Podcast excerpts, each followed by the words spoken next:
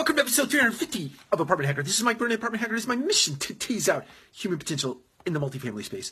So we are now into chapter two of Scaling Up Excellence, and I wanted to start out by reading a very, very small paragraph and telling you what my thoughts are as it relates to the to the uh, narrative and how we might make application of that in the multifamily space. So the the uh, short little paragraph goes like this: What is our goal?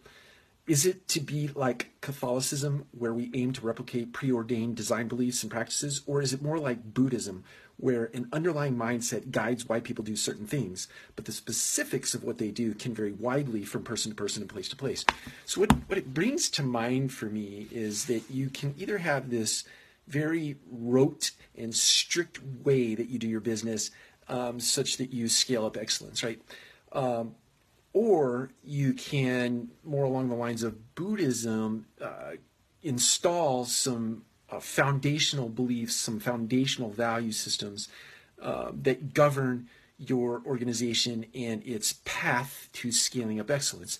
In other words, if you teach and train those values and you reinforce those values through all uh, sorts of mechanisms, then over time, what will happen is you you can employ less policy and procedure and you can allow and trust people to make very big ticket decisions because all of your beliefs, your underlying values and belief systems are in alignment, right? They come together in alignment so that you can actually govern your business with less or fewer rules and more guiding principles, if you will. Or I, my imagination tells me there is a is a similar impact, positive impact, if you create lots of rules and policies and procedures to govern all the activities in your organization.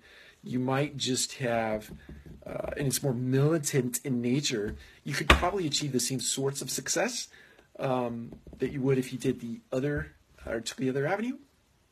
But my guess is, uh, my gut tells me in the world today and the, the uh, four generations that make up the workplace, you're going to have a larger portion of that population that would be uh, more along the lines of Buddhist thought, right, as opposed to Catholic, uh, Catholicism uh, thought. So, or, so I, I believe that you have to sort of work out what is most advantageous for your business and then employ that. So, my encouragement here is to think about your organization and think about the underlying uh, philosophy that you want to put in place to governing the uh, to govern that scaling up process, and then go about putting that in place. In other words, defining your values if you're going to go along the Buddhist